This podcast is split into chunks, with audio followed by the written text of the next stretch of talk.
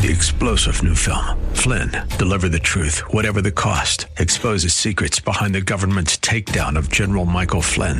Flynn knew what the intel world had been up to. He ordered the first audit of the use of contractors. This set off alarm bells. He told the truth. He was the most dangerous person for Donald Trump to hire. They had to get rid of Flynn. Flynn, deliver the truth, whatever the cost. Available now. Watch it today. Go to salemnow.com. Salemnow.com. Coming up this hour, do we still need to wear masks outdoors? And then we're joined by Religion News Service writer Bob Smietana. You're listening to The Common Good.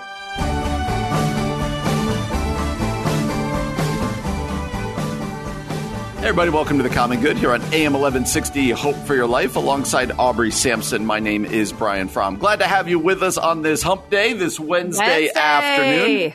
It's a big, you know, it does feel like now you can see the yes, weekend feels coming. good to be It's at coming. Wednesday.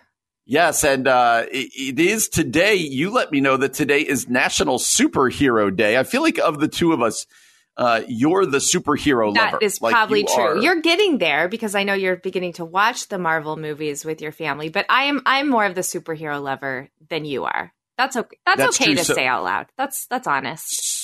So let's have uh, the most controversial topic you could have around Oh. superheroes. Is is Batman a superhero? Oh, right, because he's a human. You mean Well, plus he just has he's gadgets. just rich? He doesn't have he's just like a super rich guy, basically. Yeah, a- yeah. I'm going with yes. Batman was my not only a superhero, but has always been my favorite Oh, superhero from a very that! young age. So loyal to Batman. Good job. I yeah, am. there have been a lot I of different am. iterations of Batman over the years, and I true. like Christian Bale's uh, Batman the best. I like the 1970s and 80s show with the boom and the With. Robin, yeah, they look good in their costumes.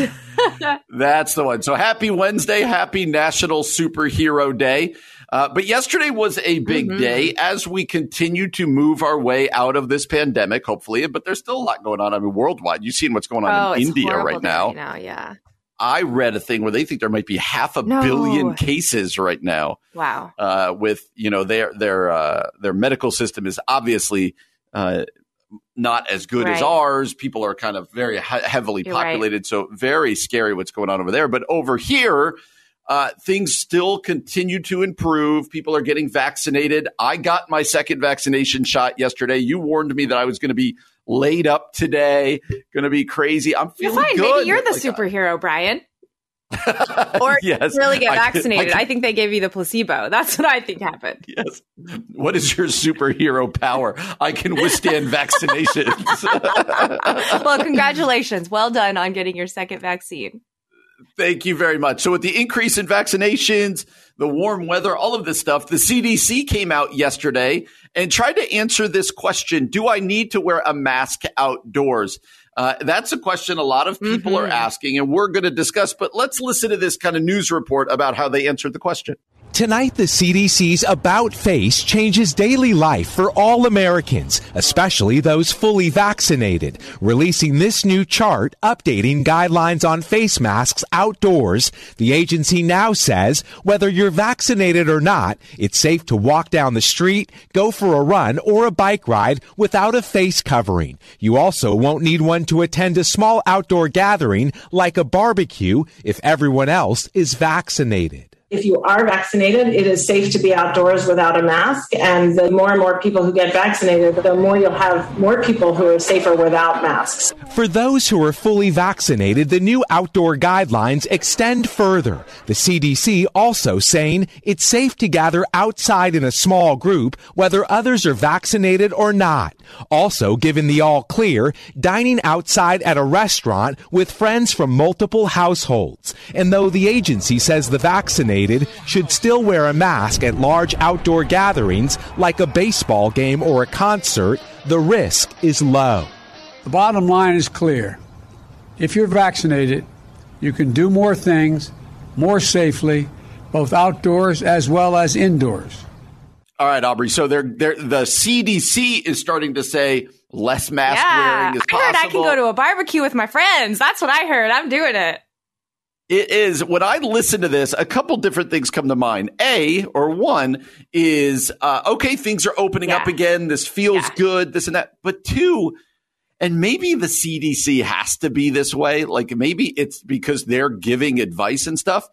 But don't you feel like the things they're talking about, the vast majority of people are already doing? Well, yeah. So I, yes. Or is that just what I where No, I'm I mean, rolling yes- right now? I don't know. even as I was driving home from the show last yesterday evening, you know, everyone in my neighborhood was walking around in groups without masks because it was such a beautiful Yeah. afternoon yesterday. But certainly, there are people that are still more cautious, maybe still nervous, or just want to do it really right, like want to follow by the book. And so I do think the CDC has to be really specific. Like now you can do Yeah. X, Y, Z.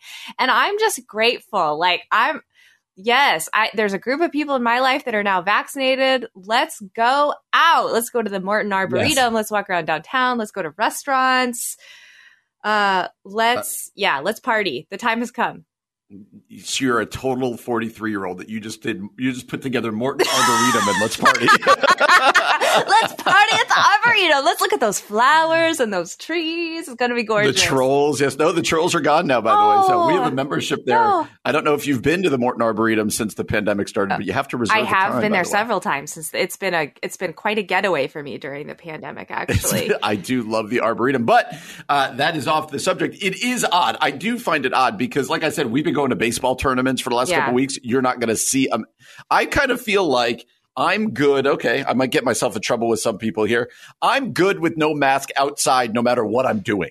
As long as I'm outside, I'm going no Yeah. mask. I'm Yeah. good. Uh, and I get that that's not where everybody's Right. at. I actually had dinner with somebody last night uh, who's been very cautious, but we were able to sit outside because it was 80 degrees and felt very normal and this and that. And uh, but inside, especially the places where they're still require masks, don't be a jerk. Yeah, wear a mask your if they ask you to mask. wear a mask. the time is coming when we Uh, won't have to, but the longer we, you know, wear a mask if we have to, then we won't have to sooner. Did that make sense? That's right. That's That right. sentence makes sense. What's your word? Maybe you don't have a word for these people, but what we talked about this a couple days ago. But what is your word for the people who, even when they they've been vaccinated, they hear the CDC saying this, and they're like, "I just can't do it. Like I'm I'm I'm not able to." Uh, I still feel great amounts of Yeah. fear and, and anxiety around all that's happened. What what's a word for Oh, those I don't people? know. You- Uh, I just feel so much compassion for those people. I actually have a really close family member who is deeply struggling um, with anxiety uh, still around the virus and is very hesitant to go anywhere without a mask, is very hesitant to go a lot of places in general. And I just have a lot of compassion for those folks. And I would just continue to say if you need to talk to a if you need to talk to a therapist because it's getting a little bit imprisoning for you, there is no shame in that. You're not alone. We have all been through this massive trauma and um and also maybe take a step, right? Like take a Mm. begin to just small steps. Like go to the grocery store if you can or take a walk outside if you can and just begin as you feel safe to um venture out into the world. I don't know if you meant that kind of word or if you meant like a name for I those folks, but No, no, no, no. I meant like an Oh, okay. encouragement. I know you're like, what's the word that we describe them as? what would you call those people? No, no, exactly what I meant. Like, because there are, I have talked to some people where I leave the conversation, and a lot of you people listening right now might feel this way, where I think to myself, man, you've been vaccinated, you've been this. I don't know what gets you back into quote yeah. unquote normal life. And I, I do feel for those people. And I think you give a, a really good, um, a charge, a word there that says, hey, take baby Yeah, steps, yeah. right? Like, go outside, take your mask off, go for a walk, and you know, out at the arboretum or a place like that where you're not going to be shoulder to shoulder with people, and then take another step. I do think you know habits form after 21 days, and we've been doing this for 14 months now. That's And right. There's some things ingrained in us. Yep.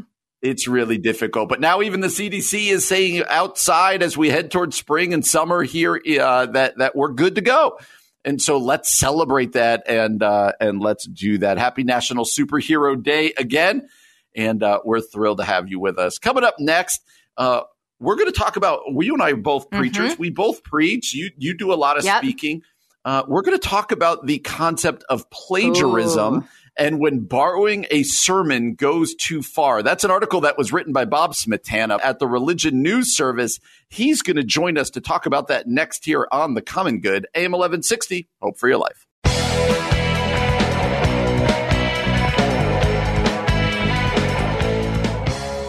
Hey, everybody, welcome back to The Common Good here on AIM 1160 Hope for Your Life alongside Aubrey Sampson. My name is Brian Fromm. Glad to have you with us today on this Wednesday afternoon. And we are thrilled to be joined uh, all the way from just south of Nashville, Tennessee, by a uh, religion writer and national reporter for the Religion News Service. Uh, his name is Bob Smietana. Bob, thanks so much for joining us today. Oh, glad to be here. Absolutely. Hey, before we jump into what Aubrey and I were discussing is just a fascinating article about plagiarism and preachers and when borrowing a sermon goes too far. So we're excited to talk to you about, about that. But before we do that, could you just introduce yourself to our audience so they can get to know you a little bit?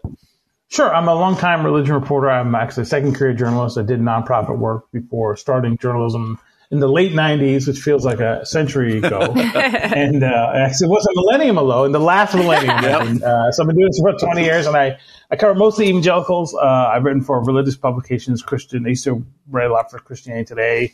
Uh, was a longtime religion reporter here at the Tennessean in Nashville, and now I'm the national reporter for Religion News Services, sort of like uh, uh, um, an Associated Press uh, service for religion. So we specialize in, in reporting on religion, oh, wow. and a lot of great. folks cover our stories. So you've seen our stories yeah, all over the yeah. place.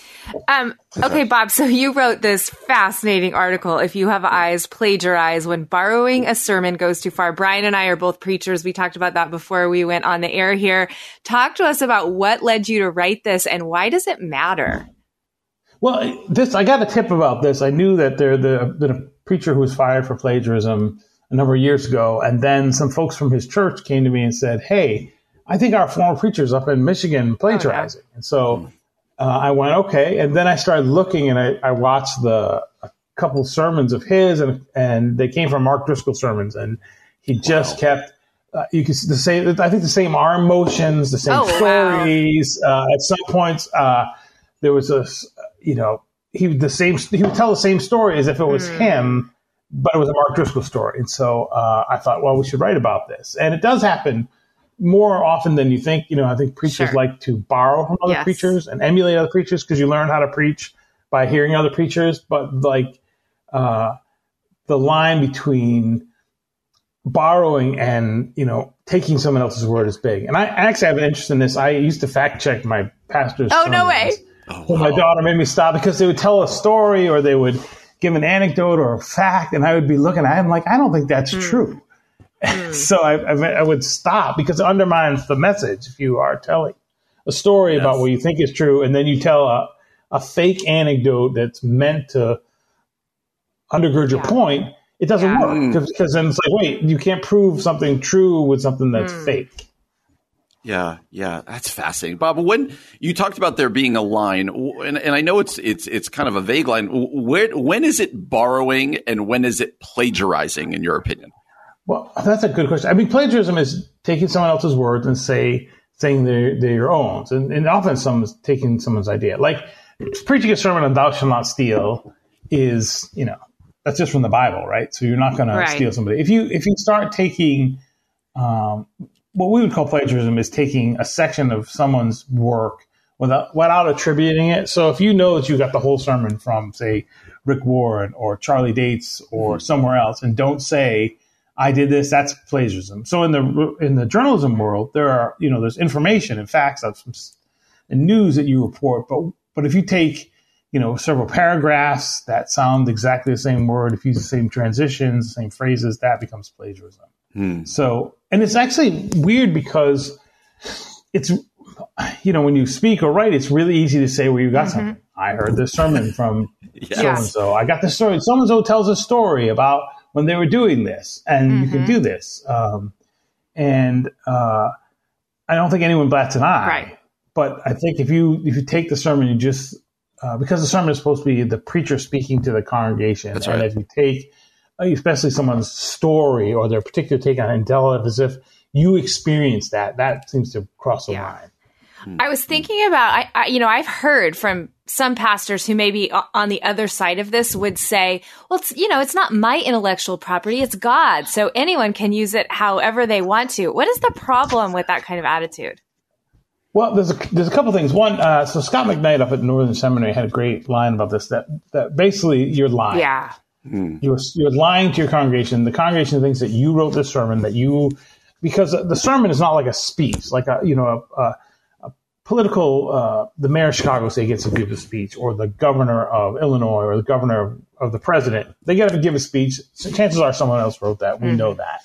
If you're the giving a sermon, you are supposed to have, you know, spend time in the the Word, spend time with yeah. God felt like oh because you're the the preacher is taking god's word and applying it to the congregation in their particular place. And so if you are instead just reading a generic piece of work that was told to anyone and not spending that time what does god want to say to our people? That's the that's the yeah. the lie. Yeah. You, you haven't really you kind of short circuited that that uh, connection. Instead you're just reading someone else's work as if you had done this. Yeah. Yeah you know, Bob, the preachers that I have known, uh, you know, I've been a pastor for like 20 years. The preachers that I've known who have just blatantly plagiarized, it's, it tends to, at least my history with people, it tends to be part of a much bigger problem. Like there's other stuff going on in their life. There's other sin or they're just struggling. Is that what you found in your research here? Is, is plagiarism usually kind of a window into a much bigger problem for pastors? So I, I don't, I don't have enough information to do this. I know that one of the folks I talked to where they had a uh, pastor plagiarize, that was became a sign of something else. Mm-hmm. And the Mark Driscoll is the most famous one True. recently, where Mark Driscoll's plagiarism was part of a whole yeah. bigger uh, yeah. pattern. So this one, actually, one uh, minister I, I, talked to, the guy who gave us this line, "If you have eyes, plagiarize." He, you know, when he's a young minister, they they first were looking out for great ideas from other churches. This, this is great. Let's do this because another church that was bigger did this, and we can learn from them. And then I think at one point he began to say, wait, everything we've done is stolen mm. from hmm. someone else. Mm. So I think that's the question is like, am I telling you the truth? Why can't I tell you the truth about what I'm doing?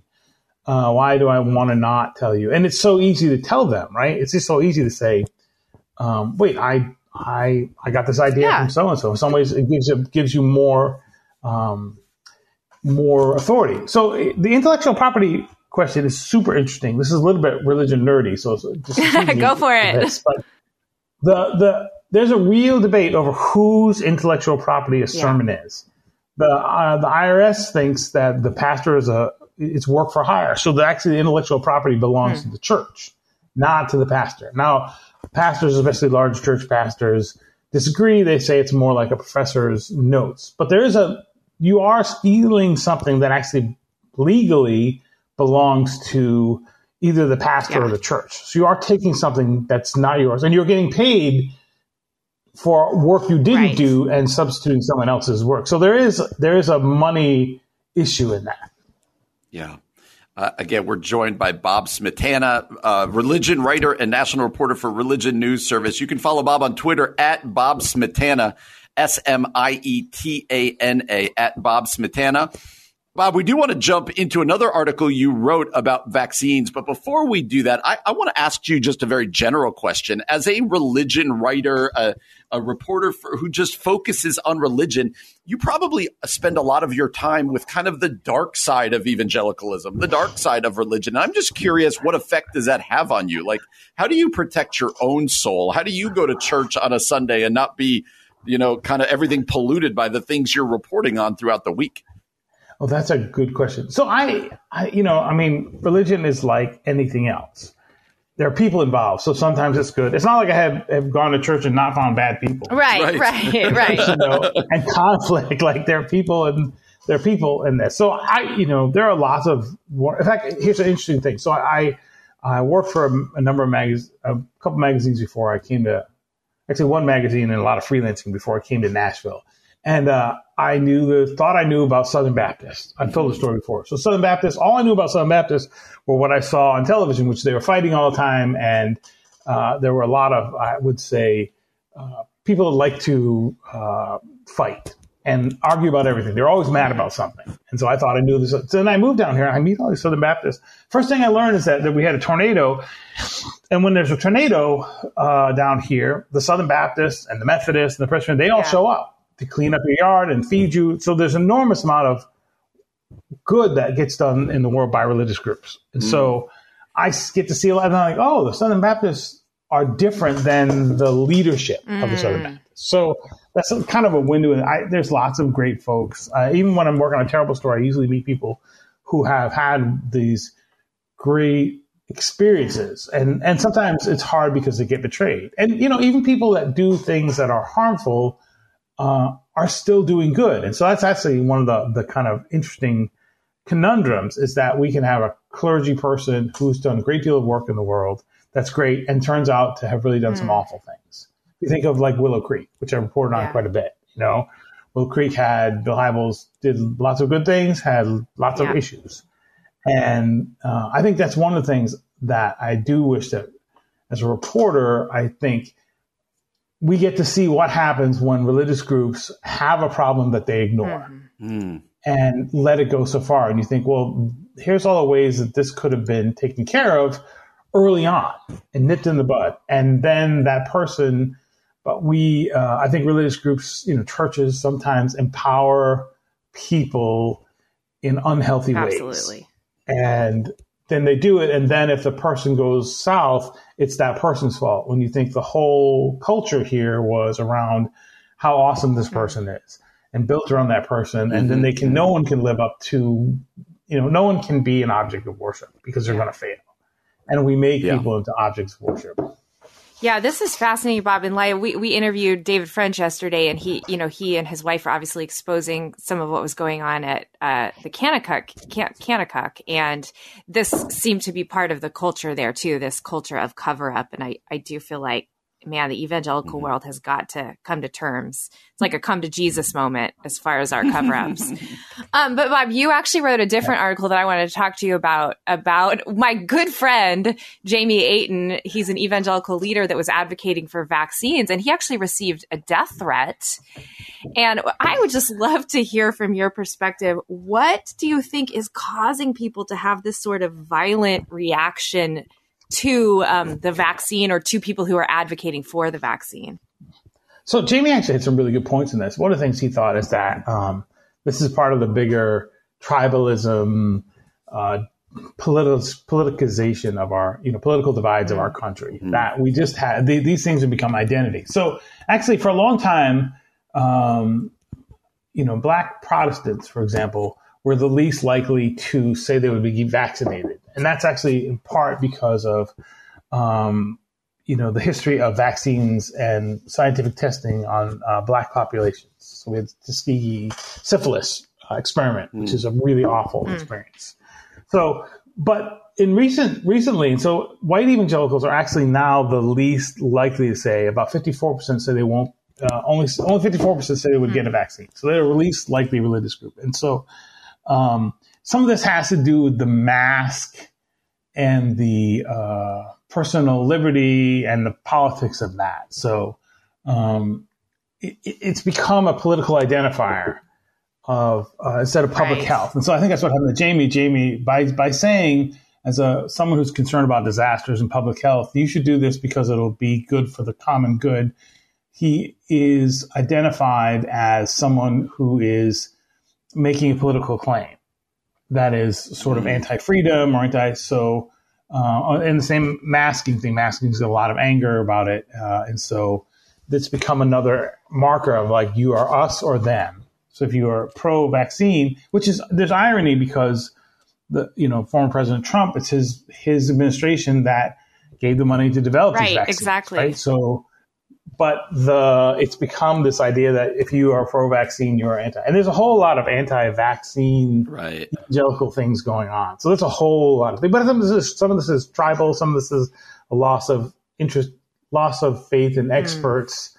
Some of this is just political. Mm. Um, you know, and I think the, the so one of the things that's happened in politics is there's a difference between we most people who have a partisan identity, because there's polling on this, uh, Pew has some of the polling on this, see the other side as the enemy and yeah. dangerous. Mm-hmm. Pew, Research, Pew Research has a lot of polling on this. So it's not just that to, so I do think that if you, in this last election, who you voted for, depends on which side you are, is a sin. Voting for Biden would be mm. a sin, hmm. or voting for mm. Trump would be a sin. And it's an unforgivable sin in some mm. cases. And so that's the, so if you are seen as the, uh, you know, then we have the whole QAnon conspiracy right. thing. Right. Um, so there's a lot of that. There's just a lot of, um, we have people are under a lot of pressure. There's so much change in our culture. Yeah. There's so much all at the same time, right? It's technological, social, political, economic, and now we and then a, then a global catastrophe right. and demographic change. So the country is going to be different than mm. it was. Just uh, and so you know it was mostly white country for a long time. Now we're going to be a not a country in a few years where there's no no uh, majority. Yeah. That's yeah. a lot of change all at the same time, and people don't know what to do. When change happens, people withdraw and yeah. get angry. So you know the vaccines isn't just about vaccines; it's mm. about vaccines and anxiety. Uh, Ed Stetzer, who's at Wheaton, likes to talk about what they call losing home field advantage. So white Christians have lost home field, mm-hmm. And in doing that, they feel ang- anxious. Right. So that's a lot of what's right. going on. And so yeah. when people are anxious, they they don't handle change or conflict yeah. well. Yeah, yeah. Bob, it's like the last minute we have left, and this is a big, much bigger question than probably the time allotted. Uh, the division within the church, the politicalization of the church and culture. Do you have hope that that's going to get better? Or are you fearful that we're kind of heading down a path where this is just going to kind of keep growing and growing? Uh, that's the choice we all have to make. Mm. We do have the choice we all have to make. And you know, one of the things that's great, I, I, always tell people the great part about being a religion reporter is I get to talk to people about God all mm. day long. Mm-hmm. And I don't have to win. that's good. I don't have to tell you like your view on whatever it is yeah. is right or wrong. You just tell me what you think and I understand it and then I report back what you said and what you think. And it removes, if you don't have to win, then you can mm. listen. And people, you know, it's the greatest gift to give someone is to listen to them. And, and if they tell you something that's hurt them, even if you don't agree, you don't have to agree. You just listen and say, okay, now I understand how you feel. Saying I understand how you, I understand what you're saying and I hear that. I hear what you're saying is different than saying that I'm endorsing right. what you're saying. And we've lost the ability yeah. to differentiate between those yeah. two things. Yeah, it's well put. Again, uh, Bob Smietana is a religion writer and national reporter for Religion News Service. You can follow Bob on Twitter uh, at Bob Smietana, S M I E T A N A. He's a great follow on Twitter. Bob, one thing I figured out on Twitter is that you're a big uh, Red Sox. Oh, Celtics, I was just going to bring fan. that up. And, uh, I, and I grew up out there. Yes, I'm a diehard New York Mets fan, and it's Mets oh, Red Sox tonight. So, oh yes, the game went well last night. Uh, yeah, really for you it did. For you it did. Yes. yes. hey, Bob, this was a great, great, pleasure for us. Thanks so much yeah, for joining us today. Thank you so much. Oh, great, great to talk with you. You too. You too. Coming up next, we're going to talk about gossip and why it matters in the church. We are you are listening to the Common Good here on AM eleven sixty. Hope for your life.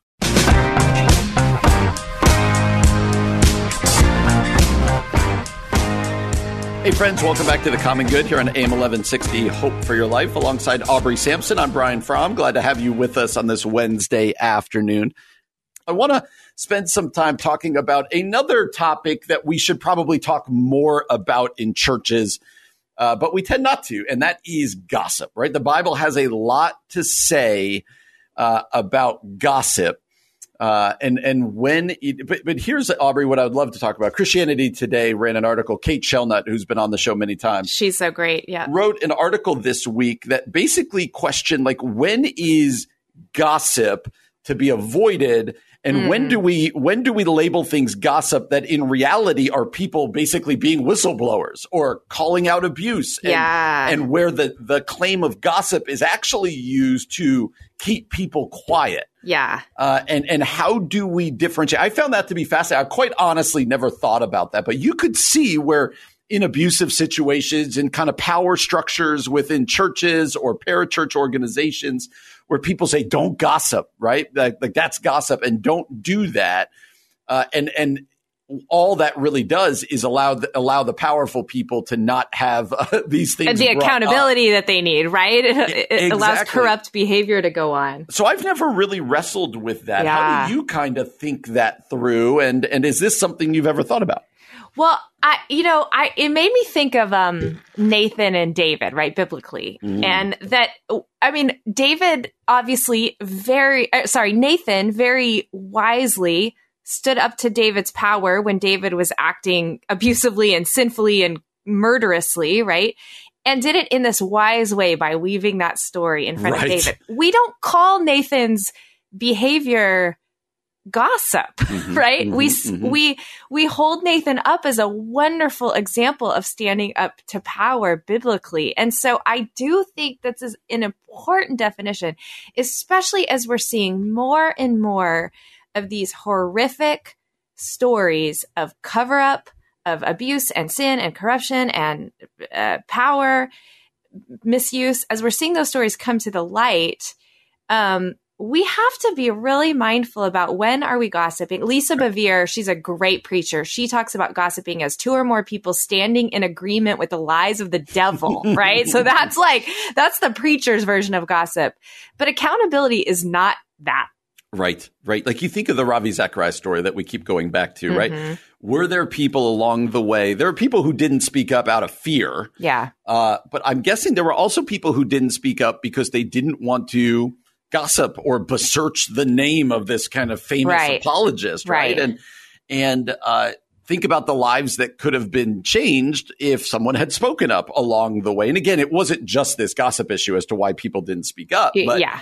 uh, but I'm guessing that actually played into the conversation. And, you know, you think about pastor abuse that we've seen, you know, over the last years or whatever else it might be. This is a, this is an important topic. So how would you define gossip? What is gossip that should be a biblically avoided in your opinion? Yeah, I feel like I haven't done enough thought about gossip, but I feel like gossip is, you know, I kind of think of like me as a middle schooler, right? Where you go to your, you go to your friend and you'll be like, oh, I heard this thing about so and so. Uh, and in the church, I think we sort of do it as like, either we do it in two ways. You're venting. I'm just venting. I just need to get this off of my chest. And you kind of, under the guise of venting, it's somehow okay.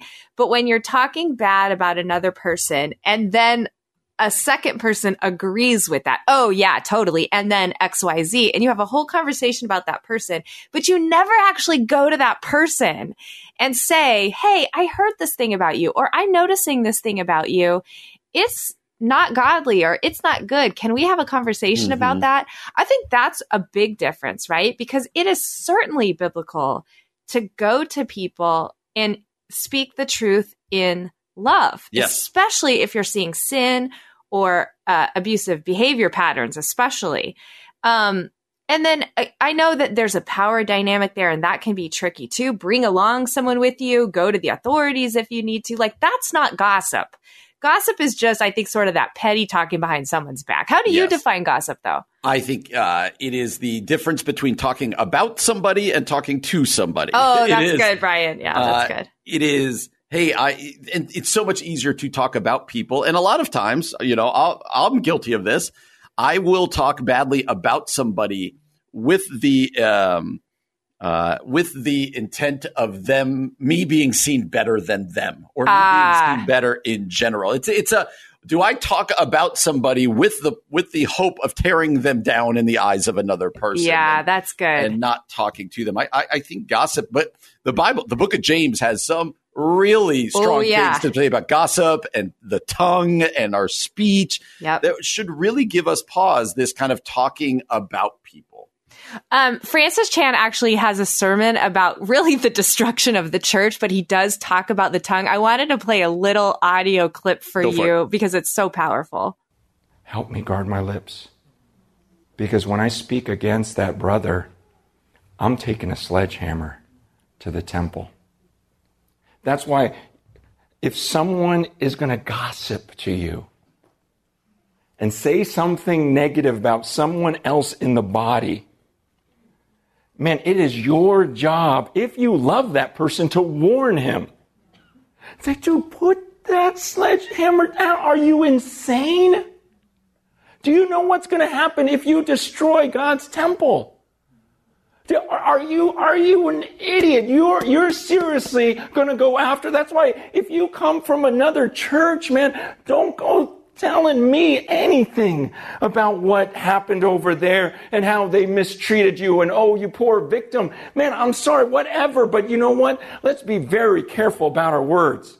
So yeah, he just talks about how basically we're taking a sledgehammer to people. And when we allow other people to tear other people down, we're grabbing the sledgehammer ourselves. So I think that's a really good, that's a good definition of gossip. But again, when it becomes sort of this policy in institutions, do not gossip. really what they're saying is don't hold don't hold those in power accountable. That's where it gets really messed yep. up. Yeah, this is a hard one. Like we all think, hey, don't gossip, so don't talk about people. Well, sometimes you need to bring up the the, the abuse or the sin that that yeah. is going on. Uh, but I think generally speaking, especially within the church, think in terms of talking to somebody rather than talking about somebody. And if you're one of these people who talks a lot about people, ask yourself, why am I doing that? Mm. What what am I trying to get out of that? I think it's a, it's a it's one of those sins we don't like to talk about very much. Right. so uh, for that reason, it is important. Coming up next uh, we're going to have a conversation about what robs us from experiencing the mystery of God. That's how we're going to start next hour here on The Common Good, AM 1160. Hope for your life.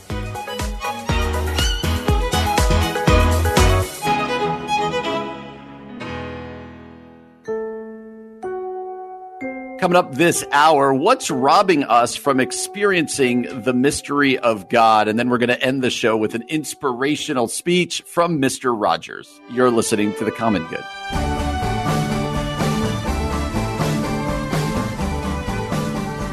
Hey, friends, welcome back to The Common Good, AM 1160, Hope for Your Life, alongside Aubrey Sampson. My name is Brian Fromm. Really happy to have you with us on this Wednesday afternoon. Uh, I was shocked this morning, Aubrey, before we jump into our topic. Did you see our post uh, of the interview of Dallas Jenkins yesterday? Usually we get like 20 likes, 15 likes, had like 330 likes or something. Well, crazy. that's the power of Dallas Jenkins right there. I think the, he hit he hit the like button and made a comment, and all of a sudden in the algorithms we went crazy. So it matters, listeners, that you like, that you respond, because yes. that helps our content get up in the social media world. And it helps us make feel feel good about ourselves. So.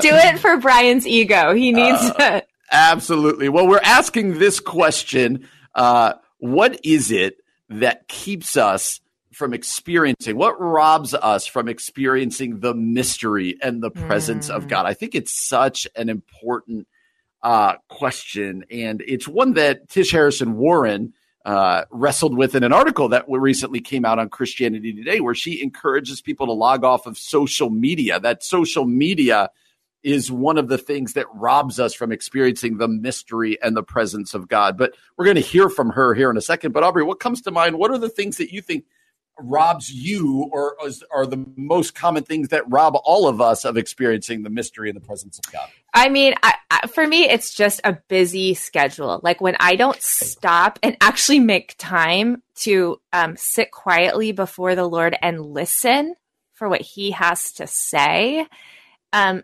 then I just don't. I just don't worship. I don't yeah. sit there in awe. I don't sit there in wonder of the fact that the God of the universe is able and desires to speak to us and be with us because I either I'm picking up my phone because I'm doing work. I'm opening up my computer, checking emails, or just things that like these things matter. I'm doing laundry. I'm running errands. I'm cooking for my family. I'm working. Like they're good things. And I know we can experience God in our daily routines. That's part of the beauty of God that He's in our normal stuff as well as those big spiritual moments. But I do, you know, I, I don't ever want to miss out on God's transcendence. That's right. And God's mystery and the fact that God is so other. I mean, this is just a gloriously loving Father that we have to pause and get on our knees and worship or else i mean we miss out right? Like that's right. That's right. we miss out on just being blown away by his power. And it just and then things like of course netflix right? Like i just want to watch tv yes. Let's be honest. Yes. It's it's it's uh for me, I think busy's the word. I think distracted and hecticness mm. are kind of the hmm. words that come to mind for me. Sometimes I just from the moment I wake up, and I'm no more busy than other people. I'm no more, you know, I think we all live this way. Uh, from the moment I wake up until the moment I put my head on the pillow, it seems like either I don't stop or at the very least my mind doesn't stop. It, yeah. it doesn't, it, there's never this uh, this kind of shift in my perspective of, of like I'm going to slow down here. I'm going to uh, you know, read the word, or I'm going to mm-hmm. spend time in prayer, or mm-hmm. I'm going to just think on the things of God right now. Right. right? The Bible talks about that. Yep. It's not the mystics who only talk about that. It's it's the Bible that talks. It's God that, Himself right? who says, yes. "Be still and know that I am God." Yes, right? set your minds on the things above. Right, mm. like, and, and I can go days, honestly, of just running hectic. It's not that I don't want to spend time with God. It's not that I don't want to set my mind on the bigger things. It's just that I get so stinking. Uh, uh, I perceive myself to be so busy, right? Like sometimes, like you said, our busyness is just vegging out in front of Netflix Right. or, or a game. Right. There's nothing wrong with that, Right. uh, except when it robs us of these other things. I mentioned Tish Harrison Warren. Uh, uh, uh, she wrote this article, but there's also uh, this clip of her talking about what kind of things rob her uh, and rob others, how she answers this question. Let's listen to this. I was actually getting busier during the day to try to sort of avoid questions I was having, uh, avoid um, pain, uh, avoid sort of facing the the loss and grief that I was experiencing. Then at night things would slow down, and so there was these those empty hours would amplify all of the loneliness, all of the grief, all the anxiety, um, and so my response was to fill it up, to, to get distracted, to read a lot. It was Donald Trump had just been elected, so I read all. I mean, the internet was full of political commentary, and I read all of it. Um, to be on Netflix or um, just to get just to like distract, distract, numb. So I knew, I knew I wasn't this was not flourishing. I mean, I was staying up way too late. I was doom scrolling. I was, um, and so slowly, um, I tried through really through a counselor. Um, she kind of challenged me to to let there be time for grief. Let there let there be space. Let slow down.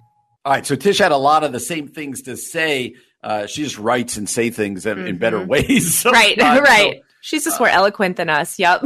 so so how do we move this conversation forward and actually make changes in our lives because i'm going to wake up feeling hectic tomorrow i'm Yep. going to wake up feeling hectic the next day Yep. uh, what do you think how, how do we actually make some actual change in our lives so we don't go it doesn't go from months to weeks to to years of not experiencing the presence and the mystery of god Right. I think we have to we have to get back to grabbing a hold of our faith as a practice again, which the early church fathers did, the early church mothers did, and and literally just set aside time. I don't care what you want to call it. You call it your quiet time, your devotional time, your silence time, your stillness time, whatever you want to call it. Set aside time and make it a habit Hmm. to be in the presence of God. And it's not always going to go well. Sometimes you're going to have 30 minutes and you're going to be like, well, I don't know if the Holy Spirit met me or not. That's okay.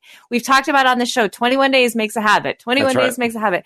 Begin to make it an intentional habit to set time aside to be with God. Now, I know there are seasons of life. Anytime I say this, I think of young moms who have babies. you don't have that, and that's okay. There is grace for you. God is going to meet you when you are breastfeeding in the middle of the night. God is going to meet you when you are haggard and tired and barely surviving. So don't hear this as a guilt. Hear this as an invitation that the God of the universe wants to be with you. And unless we're intentional about grabbing hold of that time with Him, we'll That's miss right. out on it.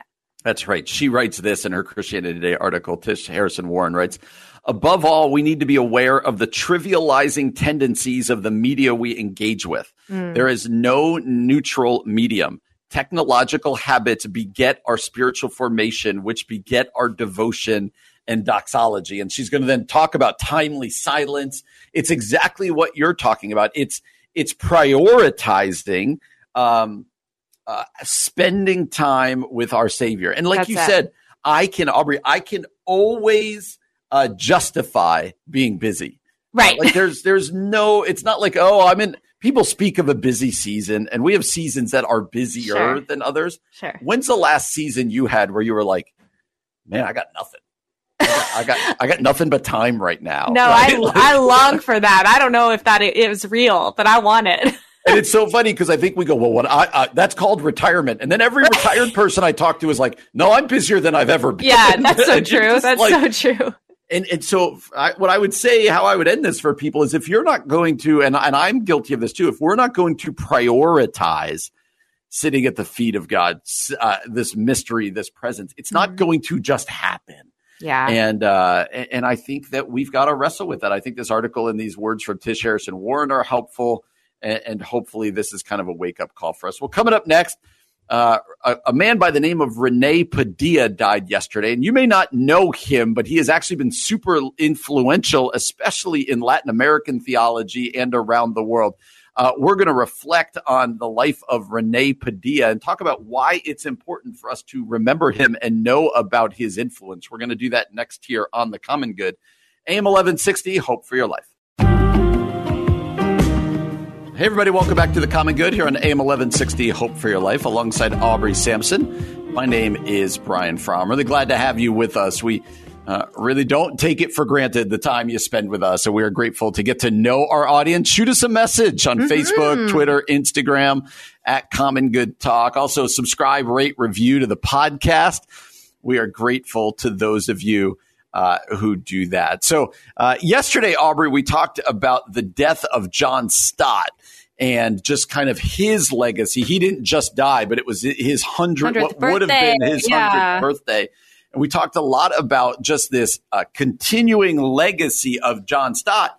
And then yesterday, I believe at the age of 88, we heard of the passing of Rene Padilla. Mm-hmm. Uh, and many people out there have probably heard of John Stott, but maybe they're unfamiliar with Rene Padilla. So before we kind of get into why it's important, why don't you give us some background on who Rene Padilla was? Yeah, Rene P- Padilla was a Latin American theologian and pastor and really committed to social action along with evangelism. So why his name kind of is important to evangelical leaders is because there's something called the Lausanne Covenant, which not everyone knows about, but it's sort of this statement, this group, this movement, this committee, for lack of a better word, of evangelical leaders from around the world.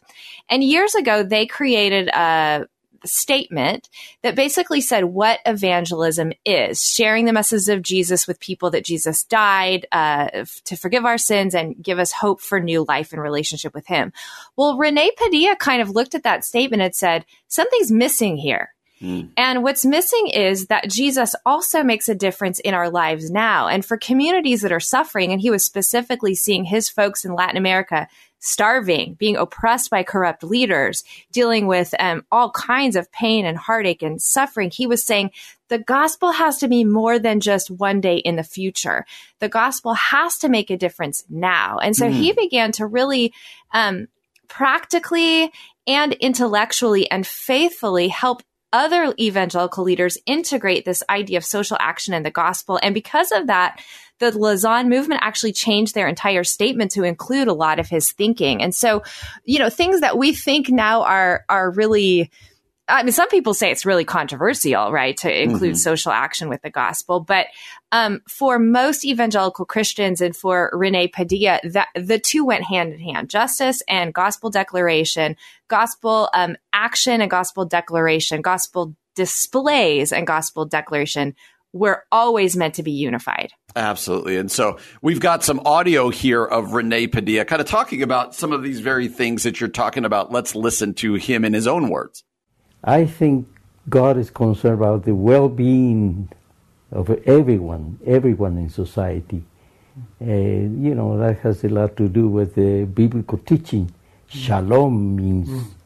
harmony with God, with one's uh, neighbor, with uh, God's creation, and so on. And God wants that for everyone.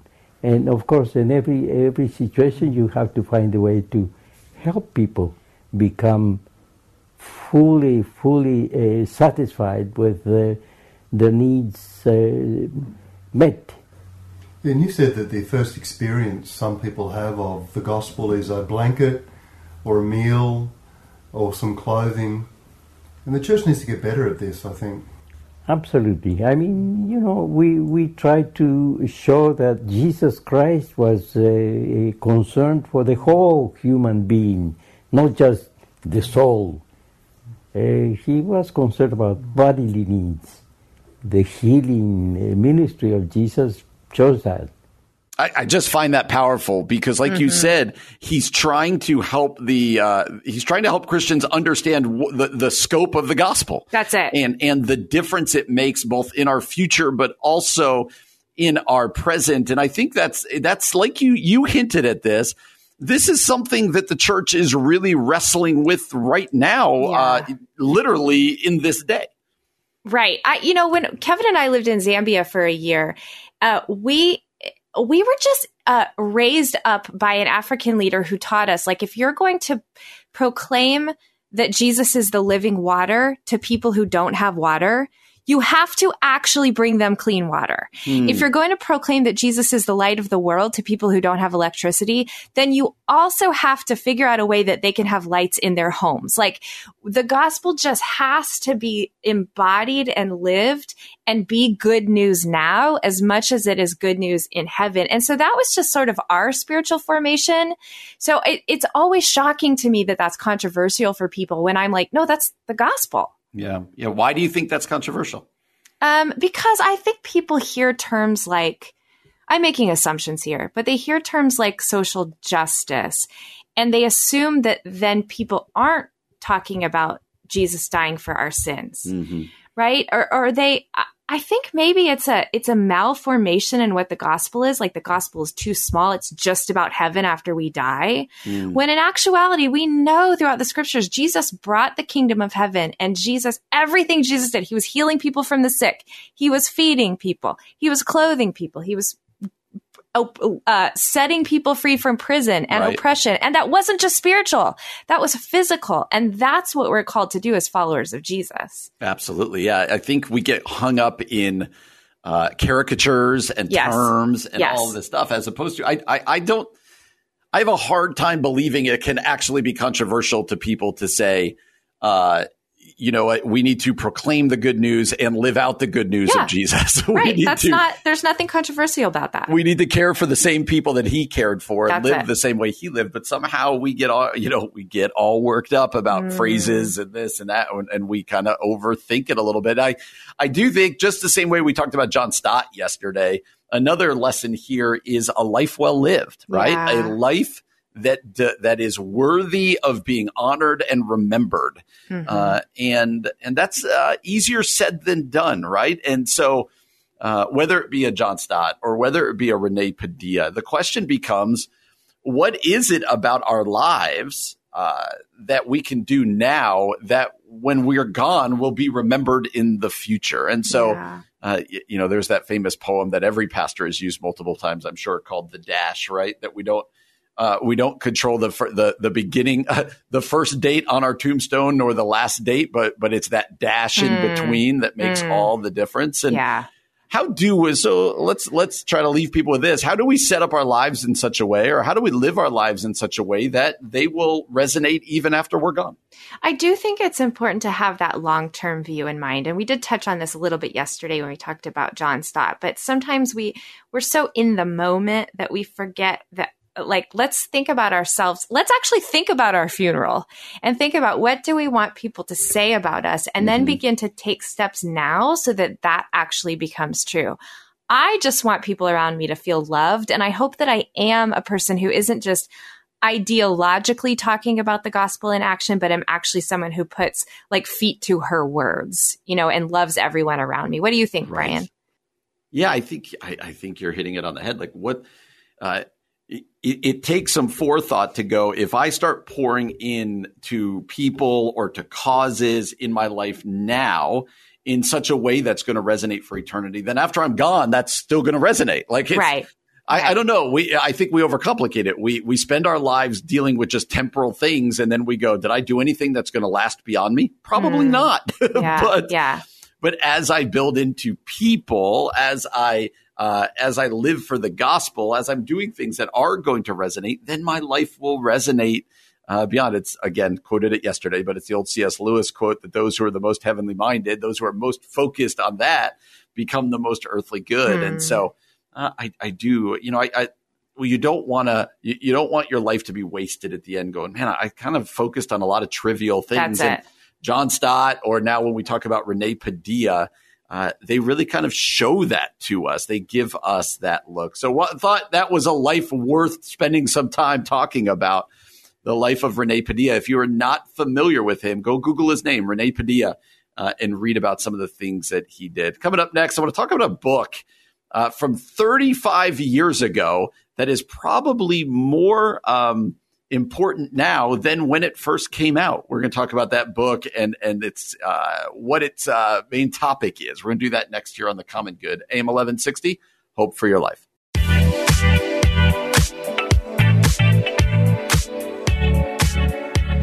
Hey, friends, welcome back to the Common Good, AM 1160, Hope for Your Life, alongside Aubrey Sampson. My name is Brian Fromm. Really grateful to have you with us today.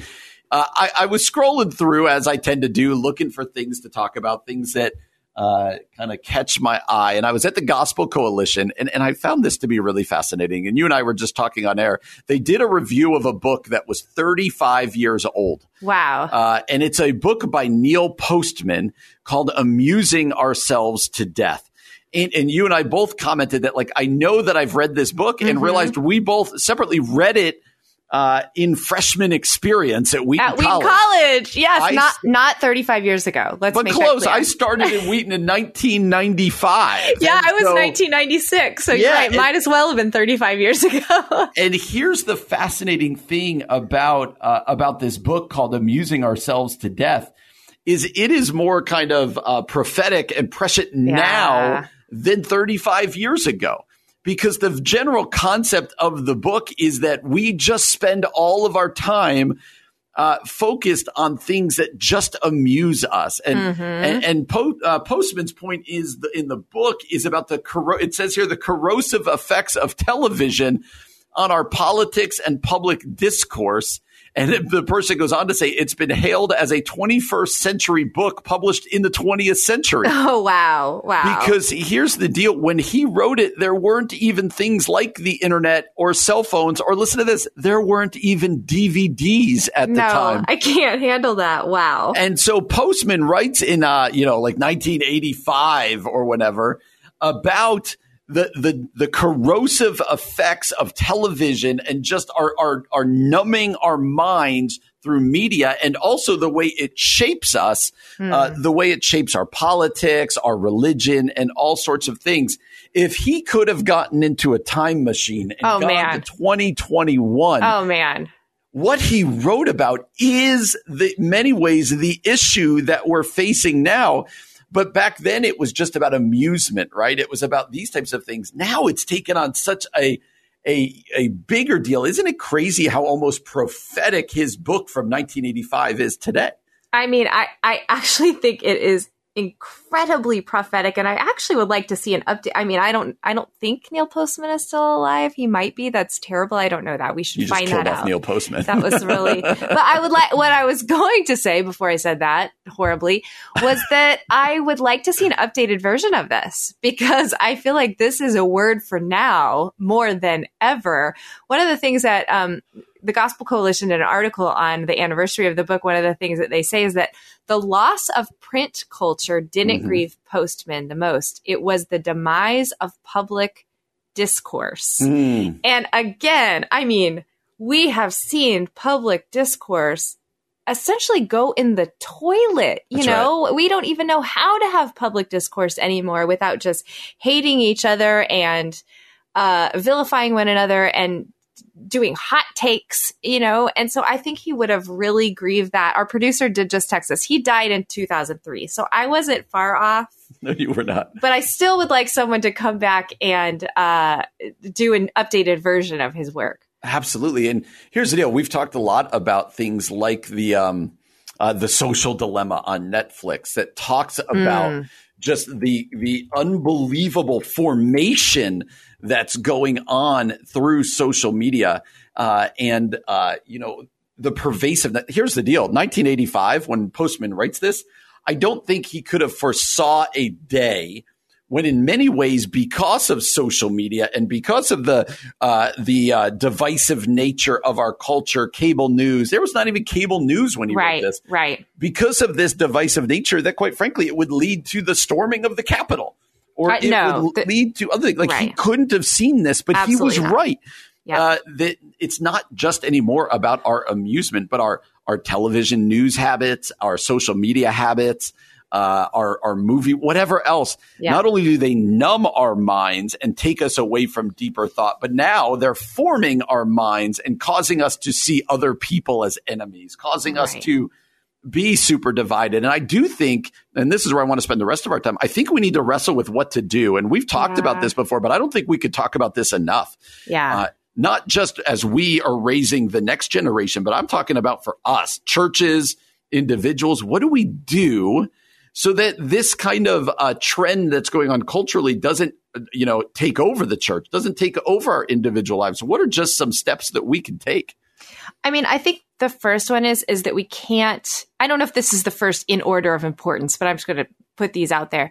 We can't get we can't watch the news for entertainment's sake. Hmm. Because I think that's part of what's happening is people are just watching the news, whatever news outlet they like, as their entertainment. And no longer is um, are we gathering our news for information and then to help us make decisions and think critically. We're like watching it like it's gossip, like it's feeding our souls, you know, and then and then like you said, that's forming us. So somehow we have to get out of that habit. And that may honestly just mean like cutting it off at the source for Mhm. a time where we just aren't consuming it for a while. You know, I do think we have to get better. We've talked about this on the show at social media Sabbaths so that social media gets put back in its proper place. It's not going anywhere. So I don't right. think we can be like, I mean, some people can just be like, I'm not going to do social media. But um, if you're going to do it, we have to put it in its proper place. And then again, I don't think we can overemphasize the goodness of Christian community that's embodied. Be with other people in real life instead of living your life on the screen. Yeah, and I think we have to be honest about the formative nature of cable news, Yeah. of Facebook, Yeah. of talk radio, of which Yeah. you and I are a part of. absolutely. Uh, if you are never listening, reading, watching people that you disagree with, then that's a problem. Yeah. And that's what our, our our our culture is set up for right now, and that's why we're so divided. And that's the algorithms, that's cable news, that's everything that it is meant to just um, uh, build into your echo chamber and what you already believe. And so it just goes that way. One of the things we need to get better at doing, myself included, is reading people I disagree with. Hmm. Uh, and who may not agree with what I think, watching news that I may not agree with, Yeah. and uh, and then wrestling with it, like you said, in community. Yeah. Uh, and then just sometimes turning the TV off, like you said, putting the phone away, putting Yeah. my computer away, and going for a walk, or Right, right. reading my Bible, or having a catch with one of my kids, That's whatever it. else it might be. That's it. Because I think you made a great point. Social media, cable news, these other things aren't going anywhere, and Yeah. we don't even want them to go anywhere. Like, we're not looking to go backwards. Uh, but we have to be very honest about the formative nature that they have on our lives, Yeah. and uh, and and and be truthful about what they're doing in our own lives. Well, in coming up next, and in our souls. Yeah. Absolutely. Absolutely. Coming up next, we're going to end the show uh, with some uh, inspiration, not words of ours, but words of Fred Rogers. We're going to hear from Fred Rogers next here on The Common Good. AM 1160, hope for your life. Hey, friends, welcome back to The Common Good, AM 1160, Hope for Your Life, alongside Aubrey Sampson. I am Brian Fromm. And as we come to the end of the show, we like to do so uh, in ways that hopefully inspire you and challenge you and put a smile on your face as you go. And Aubrey, I can't think of anybody, gosh, culturally now, but especially a generation or two ago, uh, who was, quite frankly, more inspiring and uh, more. Uh, thought provoking, but also put a smile on your face than Mr. Rogers. Did oh, you grow love up? Mr. Rogers. Yeah, did you grow up watching Mr. Rogers? I did grow up watching Mr. Rogers. Mr. Rogers and I have the same birthday, not year, but day. so I just like to throw that out there. I and you know who loves Mr. Rogers? My husband Kevin really? loved Mr. Rogers. So Yeah. he grew up. I actually, Carrie, my wife, grew up watching Mr. Rogers. I really didn't. oh, you did? Uh, not because like I didn't like I just, you Yeah. know, I didn't, and so. Uh, you know, I was too busy watching Blossom and other things. So- Brian, Brian, I'm gonna I'm gonna bring you a life size uh, cutout of Blossom soon, and you're gonna regret it. You're gonna rue the day you kept talking so about funny. Blossom. So here's a question for you. Last year, two movies came out about Mr. Rogers. He's been dead for a little while now. Uh, his show is not on anymore, but a documentary came out about him, and then Mhm. a movie starring Tom Hanks, which was Mhm. phenomenal. Amazing movie. uh, came out as well. I believe it was called "Won't You Be My Neighbor." Uh, here's the question why do you think there has been this resurgence of interest the point that they could have two movies about mr Yeah. rogers last year Uh, So I, I think, um, by the way, I think the movie was called Welcome to the Neighborhood, but he, um, you know, I think in a day and age where we're seeing so much outrage, so much cynicism, and frankly, so many leaders that we find they lived these horrible lives that actually didn't match their message, like they weren't Mhm. people of integrity. Here's a man whose life seemed to, in not all the ways, but in many ways, match his message. There's no scandal really around him. And then he was just genuinely kind and spread a message of kindness. And it's Mhm. like, I think this is what's so crazy. We're drawn to the chaos of social media, we're drawn to the arguments, but I think our hearts really long for just genuine kindness. And so someone like Mr. Rogers is a refreshing person. And I think that's why, I mean, I'm surprised there's not more out now because right now we need Mr. Rogers in our lives. Yes. Yeah, and he's one of these people that if you if he lived now but was kind of that still same person, that same persona, uh like you'd kind of look at him and be like, is he just doing a bit? I think so Like- too. You'd be cynical. You might even make fun of him. I think, and he probably got that, don't you think, as he was coming but to I- quote I- unquote fame? I, I forgot until I watched the movie that he was a pastor before being a Yeah. TV guy. And like, I think he was genuine and, and his wife just died this past year. Um, but yeah, it's, uh, i- it is interesting to think about because we spend a lot of time on this show kind of diagnosing the ills of our culture Right. and what's wrong. And then you see someone like him, people are gravitating to him. And I want you to hear about a minute and a half clip. This is a uh, graduation speech he gave years ago, obviously. Uh, that uh, it was interesting. It was given at an Ivy League school. And I, I set that up because I think it's interesting that he's talking to some of the best and the brightest Hmm. and what he is that he talks about. So we want to end our show listening to this and then reflecting upon that. Anyone who has ever graduated from a college, anyone who has ever been able to sustain a good work, has had at least one person, and often many, who have believed in him or her. We just don't get to be competent human beings without a lot of different investments from others. I'd like to give you all an invisible gift. A gift of a silent minute to think about those who have helped you become who you are today. Some of them may be here right now. Some may be far away. But wherever they are, if they've loved you and encouraged you and wanted what was best in life for you. They're right inside yourself. And I feel that you deserve quiet time on this special occasion to devote some thought to them. Whomever you've been thinking about, imagine how grateful they must be that during your silent times you remember how important they are to It's so interesting, Aubrey, that, that Mr. Rogers seemed to have this, and he took the time here in this speech to uh, to point people back to who are the people in your life who you need to be thankful for, who got you to where you are. Yeah. Who are the people who encouraged you?